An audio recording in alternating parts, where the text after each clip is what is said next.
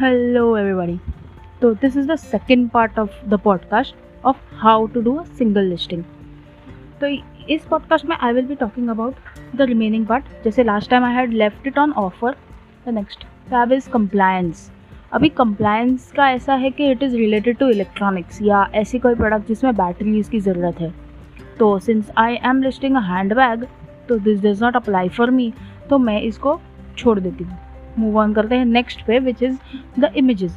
अब इमेजेस में ऐसा है आपको नौ टैब्स दिखेंगे इमेजेस डालने के, लेकिन एक्चुअल में आप सिर्फ डाल सकते हो सात, क्योंकि अमेज़ॉन सिर्फ सात इमेजेस ही दिखाता है उसके कस्टमर पैनल पे. तो आप आपके सात इमेजेस यहाँ पर डाल देना.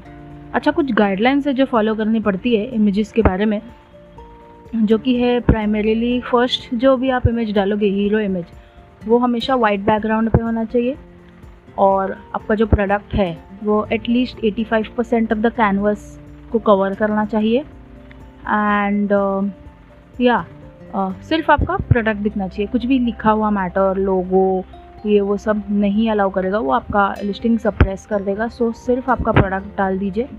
फिर आप जो second, third, fourth, fifth, six, seventh images में आपको जो डालना है आप डाल सकते हो. ठीक है, उसके बाद है डिस्क्रिप्शन.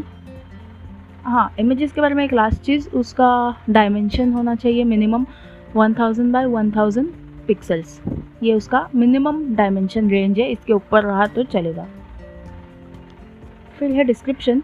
डिस्क्रिप्शन में आप आ, आपका प्रोडक्ट का डिटेल में डिस्क्रिप्शन दे सकते हैं. मतलब यहाँ पे आप पूरा पूरा तरह से आपका जो भी है प्रोडक्ट के बारे में सब लि, सब लिख लीजिए. अगर आपको H T M L tags use करने आते हैं तो यूज़ कीजिए, अभी अलाउड है. उसके बाद है बुलेट पॉइंट्स. बुलेट पॉइंट्स मतलब शॉर्ट पॉइंट्स और की फीचर्स जो आपको कस्टमर को बताने हैं, क्योंकि ये ऊपर आते हैं.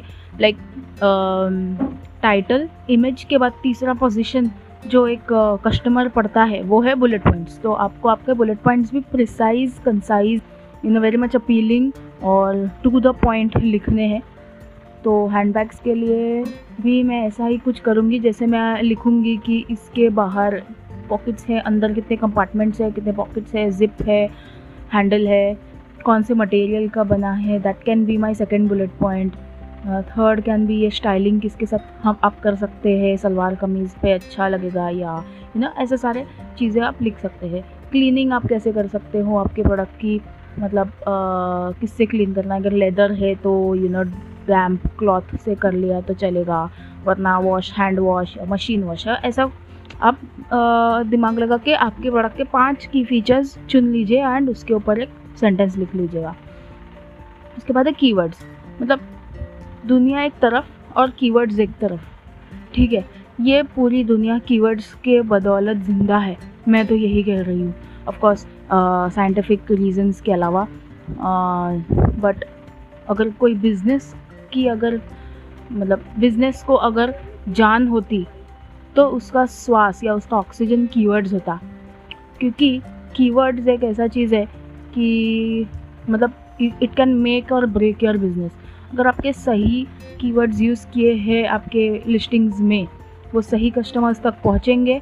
सही कस्टमर्स तक पहुँच गए तो ऑफकोर्स सेल्स आएगी, मुनाफा बढ़ेगा. तो सर्च टर्म्स डालने बहुत इंपॉर्टेंट है.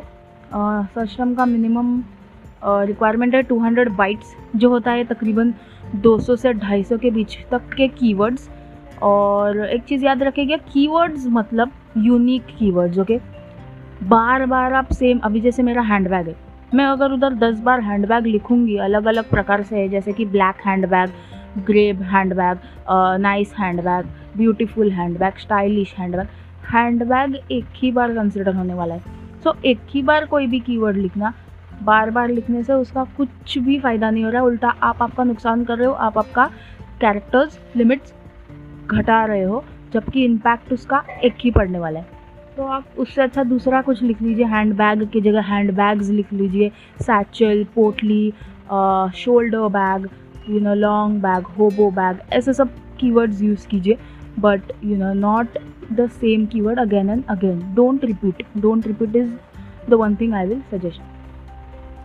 उसके बाद है more details में आप जाओगे तो ये सारा अतिरिक्त जानकारी आपके प्रोडक्ट के बारे में चाहिए, जैसे कि शिपिंग वेट हो गया, package weight, shoulder strap, manufacturer and water resistant है कि नहीं, इनर मटेरियल कौन सा है, फिर वारंटी अगर कोई आप दे रहे हो तो आइटम का टाइप, पैटर्न क्या है, कौन से कंट्री से है, कंपार्टमेंट वगैरह ये सब। एंड मैन्युफैक्चरर के कॉन्टैक्ट में आपको आपका एड्रेस डाल देना है, फ़ोन नंबर आपको डालना है तो डालिए, या नहीं डालना है तो मत डालिए।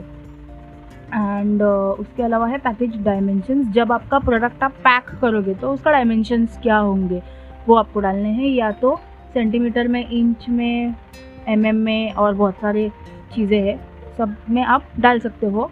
Length breadth and height, length width and height, ठीक है। So yeah that was it for today. I hope आपको समझ गया है कि एक सिंगल लिस्टिंग क्या क्या करनी चाहिए और किन किन चीज़ों का क्या क्या मतलब होता है। एंड इमेजेस uh, का खास ध्यान रखें, बिकॉज वही एक चीज़ है जो सेल्स ड्राइव करती है बेसिकली। और उसके बाद है टाइटल, उसके बाद है बुलेट पॉइंट्स, डिस्क्रिप्शन तक तो